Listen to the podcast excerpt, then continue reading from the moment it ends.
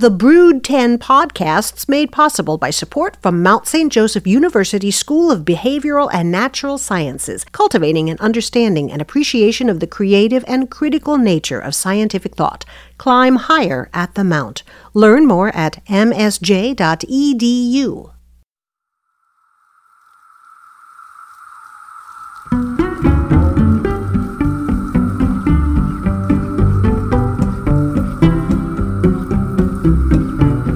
Welcome back to the Brood 10 Cicada podcast from Cincinnati Public Radio. I'm WVXU reporter Corey Sharber. The Brood 10 emergence is already winding down as we hear less and less cicada calls outside our windows each day.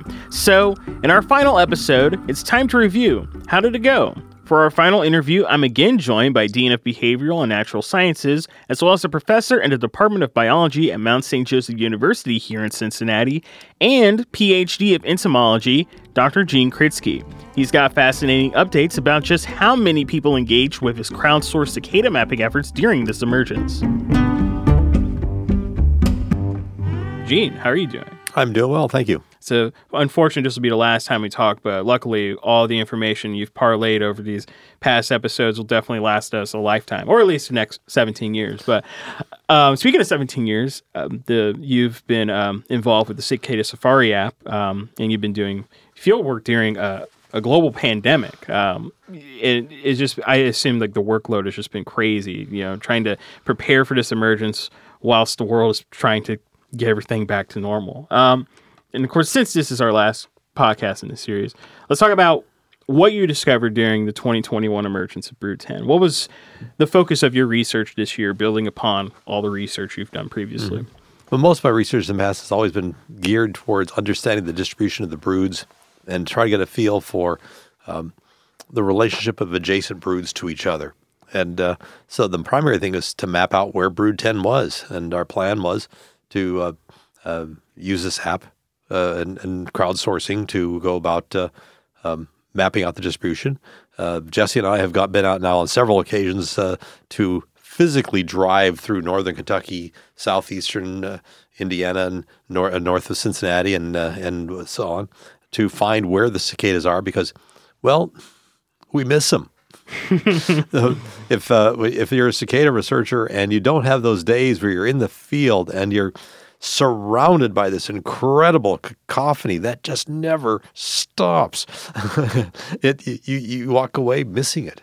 And uh, and uh, last year in twenty in the year 2020, uh, we uh, went to visit Brood Nine, and we got caught up in a storm, so it wasn't very mm-hmm. loud and what have you. And we did a, sort of a, a 48 hour trip because we were very concerned about COVID and, and staying at places that were safe and so on.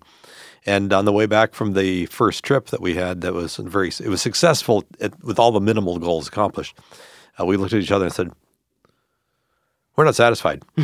so we went back uh, exactly a week later, mm. and that's when the sun was out and they were screaming, and it was great. So we have to get that that cicada fix.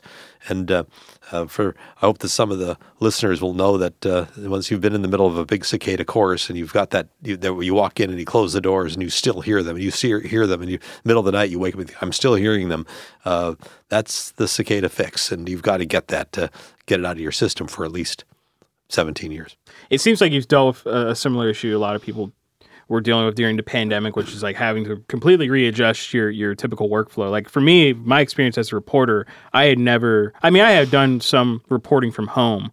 I hadn't done all of my reporting from home. I wasn't literally like writing stories on my couch or like interviewing people like through through a webcam. Um, how did you like adjust um, to continue your research um, last year? Like, what was what was that adjustment like? Well, it was basically yeah, working.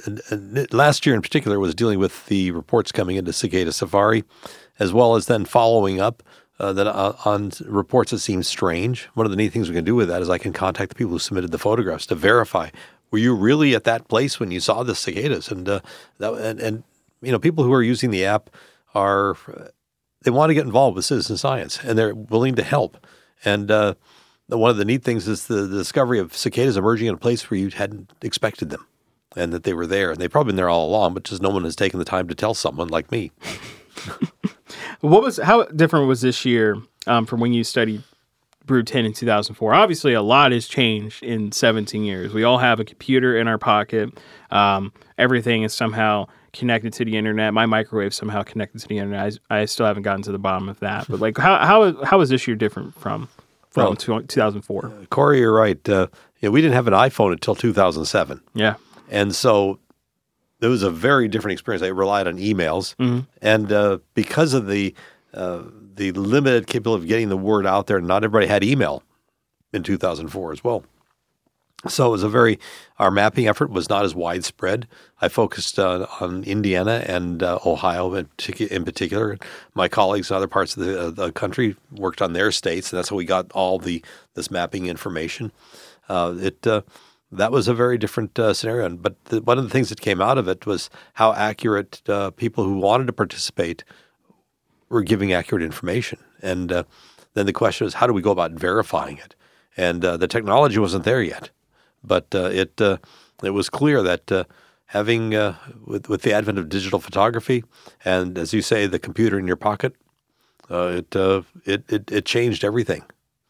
And of course, you you attempted to, you know, learn more about the distribution of Brood 10 using the Cicada Safari app. Like, how how did the app get created? I mean, it's it's it's such a it's such a specific app for a very specific purpose. It, did did that intrigue more people than you believed it would have at first? Well, it's possible. The, the, the app itself came out of, of a natural evolution.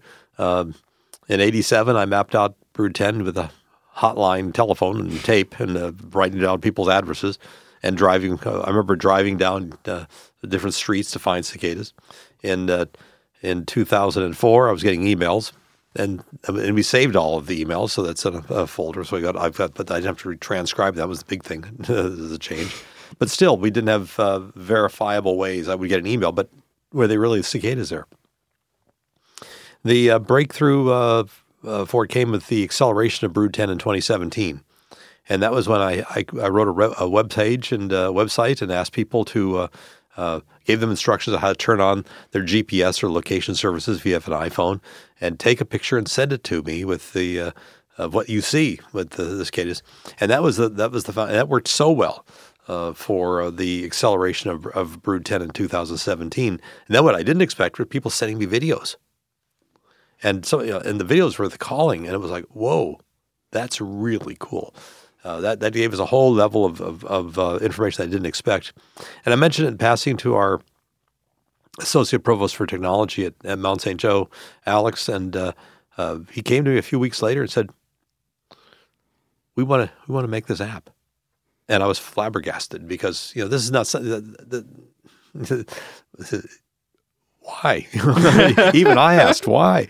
And uh, and there are the, the the idea is that the part of the Mount's uh, focus is to become a beacon to the region, and uh, uh, we felt uh, that uh, an app that engaged people's interests in cicadas would give us an opportunity to be that beacon. We'd also be able to do some public education through what cicadas are doing and so on. And uh, it evolved from there. And uh, we tested it with Brood 8 and Brood 9. And uh, uh, it was uh, developed by, uh, I worked with students actually map this thing out. And uh, we got it all laid out. Then we hired, we hired two companies, uh, uh, accepted bids from two companies to actually develop it because they're never on time. and we had to have it in our hands by the 15th of April two years ago, or we weren't going to be able to get data Yeah. to test. And I didn't want to do, I didn't want to create an app and then roll it out for Brood 10. we, I expected Brood 10 to be much larger. Yeah. And so Brood 8, we had 5,700 some records that we verified. And uh, last year with Brood 9 and the uh, off cycle accelerations, just, just shy of 8,000. It looked great. You know, so it just sort of moved that way. And then the uh, the addition of video was an option. Really made this uh, an exciting uh, changeover. So it was a it, it, it's basically a lot of uh, uh, I think uh, a lot of cooperation. A lot of people who don't think small. We're a small university, but we don't think small. And uh, to do what we do, and uh, we defined what would be success, and we were we had this going forward. So we thought we'd we'd run with it. And, and you mentioned like you had something like 5,700 um, submissions like during Brood Brood eight. Um, however, Brood ten, of course, has gotten a ton of, of coverage this year. I mean, you've you've been talking to different organizations all across the country about it. Um, I mean, there's it seems like every day you see a story about the Brood ten cicada. How how many people have submitted photos or videos through the app just this year alone? I'd assume it's it's usurped, you know, every all the other years. it, it surprised us. Let's put it mildly. Uh, as of uh, today, we have 184,000 people have downloaded the app, and we are at, at about a thousand people a day are still downloading it. yeah. So uh, I don't know if we'll make uh, 200,000, but we're we're going to be close. Uh, that that startles us. Uh, we were we had defined success if we had 50,000 photographs. Uh, in two more, in two to th- you know, two, I'd say two or three more days, we will have over a half a million photographs. So is that is that stressful to think about? I mean, it's like that's a lot of data you have to go through and verify. Well, even though it's a half million photographs, what's really impressive to me is I've got this. I've got a group of colleagues and uh, at, at the Mount, uh, also at the University of Maryland, who are helping, and students that are working with us. Uh, we've already looked at four hundred thousand Oh man. of those photographs. We're only behind by about seventy thousand right now, and we're we're we're covering about twenty thousand photographs per day. And now that the the emergence is moving along, we've gone from having you know. 37,000 photographs in one day to about 11,000 last night. And that was yesterday's count. Uh, that's still a lot. Yeah, but your, uh, your eyeballs must be popping out everyone's heads. it's and this, and the app itself has become a major uh, news event. Uh, it's been uh, I've had interviews with the BBC uh, about the app. Uh, just this last week, uh, uh, the journal Science featured the app in a, a news story, and so uh, it it's it's it's been one of these things that that's rather gratifying at the university because it's it's allowed us to f- to stretch, flex our muscles, and expand what we think we want to do. And so we're already talking about what's the next best thing and what do we want to do next. This may not be cicada based uh, really, but other areas we can turn on this, this technology to because. We now know we can make an app. We now know we can uh, make an app that can uh, engage uh, almost 200,000 people to send us a half a million items. And so, but that kind of experience, we that's something we can we can build on. And of course, like you, you know, you have all of this, all of this data getting submitted, all of these people downloading the app. What, what has been the biggest surprise uh, with the app so far? Are you surprised by just like how much it's grown in such a short period of time? Two things: one, how much it's grown. Uh, definitely, that, that we didn't expect the outcome that we had. Uh, but what really um, uh, surprised me is, is how we have responded, how my, my colleagues have responded. Because I'm just the face. I, you know, I thought of doing this. out. I'm studying the cicadas. There are people out there uh, that are working on uh, my project managers, uh, uh, Jackie and Brooke, and our programmer Andrew. You know, they're anticipating events. You know, we, we had one day last month where 8,000 people were using Cicada Safari at the exact same moment.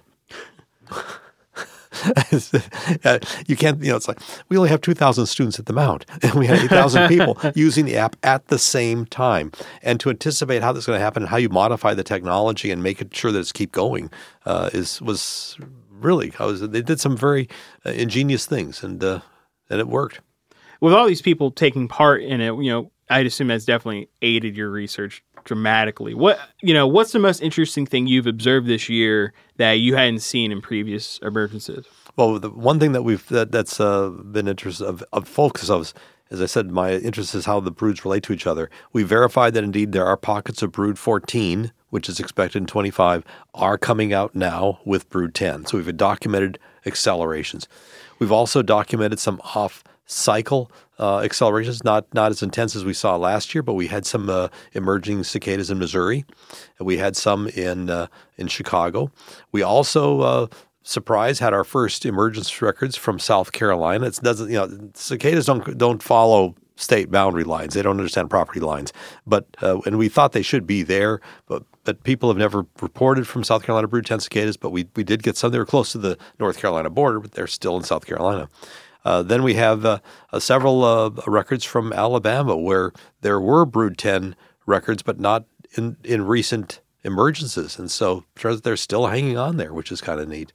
And then uh, uh, just in the last 48 hours, I had my first uh, uh, records coming in from uh, New York. Uh, and we were wondering, are they still there? And there are pockets of them still there. Not, it's not uniformly all over the all over the state or the city, but uh, uh, they they they're there. Of course, we're approaching the end of this emergence. What are you planning to do when it ends? Are you going to take a 17 year vacation or jump into the next brood that you're observing? Corey, I'm going to Disney World. no, just, Is that before or after you win the Super Bowl? no, it's uh, uh, in all seriousness, we're preparing. The next best thing that we're preparing for uh, is we got two years to get ready for the next unusual thing that's going to happen, and that's going to be in, in the state of Illinois when Brood 19 and Brood uh, 13 emerge at the same time. I think I mentioned that in a previous podcast, and uh, that happens only once every 221 years for those two broods to emerge at the same time. And uh, we're looking at how we should modify uh, or what we can do with Cicada Safari to focus on the overlap zone to see are they are they are they mating? Are they you know how can we get that information if we can without physically being there? And we'll still physically be there, but it gets us more. It's confirm, uh, confirmation material, and so uh, that's the next thing we're planning on.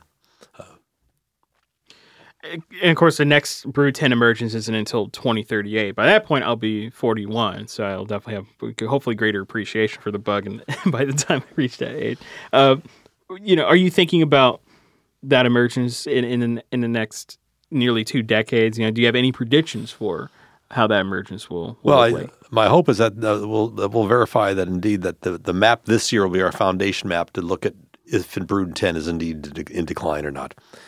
I'll be 84. I'm planning on being here, and so uh, I want to see him again.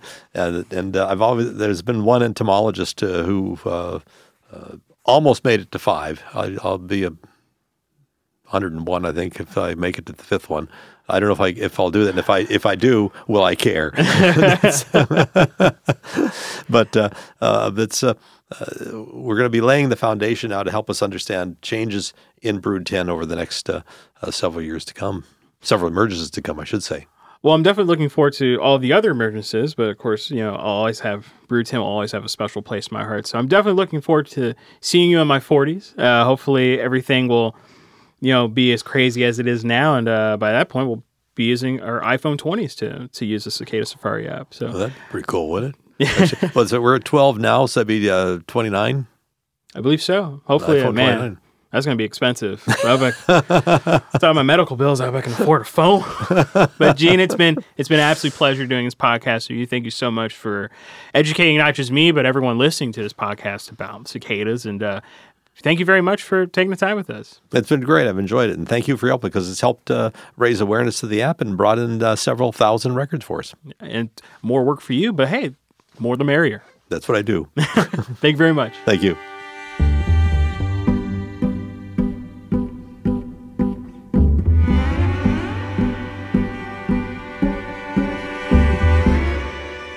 Now's the time for the last listener submitted question here at the Brood 10 Cicada podcast.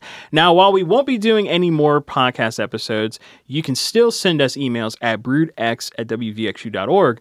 Those questions will be forwarded to our favorite host here, Gene Kritsky. He can answer all of your questions at his leisure. Now, for the final question, this comes from Joseph Kramer Jr. He says, One, I love the podcast and Cicada Safari app. We love your opinion, Joseph. Thank you very much.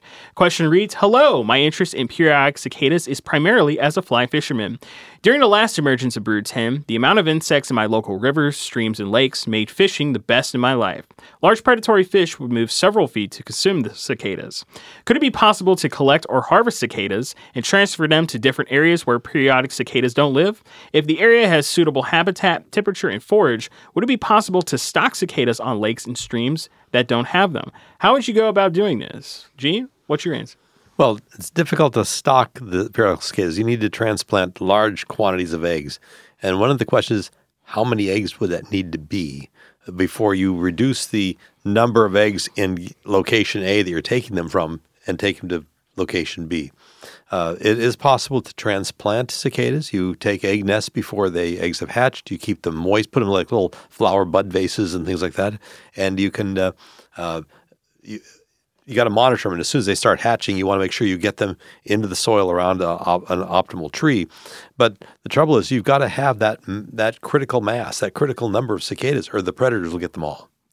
And uh, that's a little more of a difficult thing to do. I will say I won't be touching any cicada eggs, so I'll just leave that to Joseph. But Gene, thank you so much for answering Joseph's question. Certainly. I'm going to add an addendum here. Okay. so I think we were thinking if they're egg or larval stage, but let's say hypothetically, somebody can just round up a ton of them that are like full force mating right now and just drive real fast to somewhere where they aren't and just let a millions of them loose, what would happen? That's got to be impossible. They, They- probably all die on the journey. They, they, they don't live long after they've mated. So that female is it's going to be relatively close by. I'm saying like they're able to, uh, and this is yeah, this would be very difficult. Yeah. You're able to get two separate batches, males and females that haven't yet mated. Drive. And, and of course, the kicker is you've got to keep the females separate from other males to make sure they ha- they're virgin. Uh, that is doable. I have actually done that. Uh, taken virgin females and I took uh, window screening and wrapped it around a branch and you put the females in there and then uh, uh, when you're ready to do your controlled mating you, you take the mate, the males of whatever species or subspecies you want to use and you put them in there with them and you tie it off and you wait and you watch and well you don't have to watch I mean, uh, some, it, it is intimate. uh, but Don't interrupt. then uh, after the uh, you, after ma- you, if you ver- verified that mating has occurred, you find the egg nests, and you literally clip those off the branch, and then you. It's easier if you one little bud vase will have up to, oh, could have several hundred eggs, and that'd be the size of one pair mating pair that may not mate when you get there. So the the the idea of the eggs is a much uh, much more successful way of going. So what, what's the Vegas odds of my guy with a, a truck and a bunch of big nets getting them to a new region? Not great. Yeah, I didn't think so. so I'm thinking like, so I, I'd assume he'd be taking him from here. Yeah. Uh, well, pretty much this entire region already has them, and they're probably not going to make it past the regions. Yeah. Well, I mean, uh, we didn't go into this because we haven't published this, uh, written this up yet. But uh, so this is off the record. But in uh, 2002, we took uh, um, brood 23 cicadas, and we crossed them with brood five.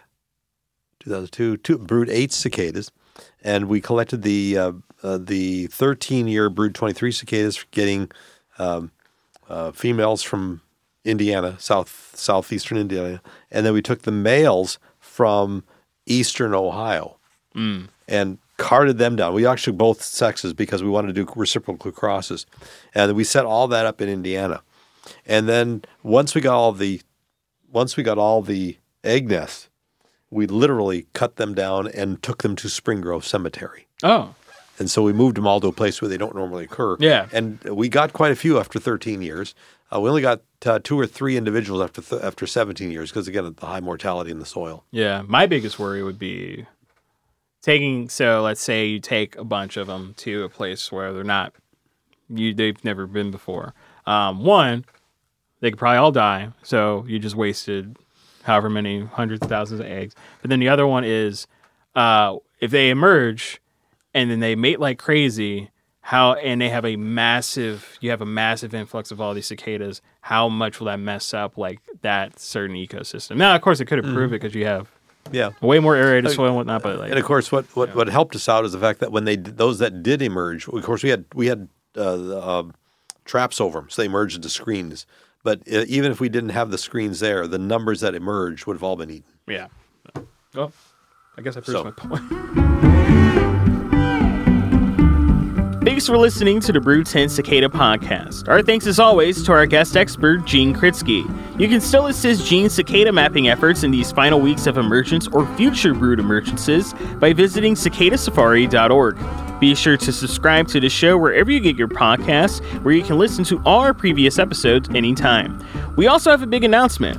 Did you submit a question to our BroodX at WVXU.org email that didn't make it into the show? Well, we'll be back for a Facebook live stream in which Gene will answer as many questions as we can in one final lightning round. That's Friday, July 16th at 2 p.m. Eastern Time. Can't make it live? Don't worry, you'll be able to find the stream as a bonus episode in the podcast feed the following week. This podcast is produced by Josh Elstro with additional support and web assistance from Kevin Reynolds and Jim Nolan. For Cincinnati Public Radio, I'm Corey Sharber, and you've been listening to the Brood 10 Cicada Podcast.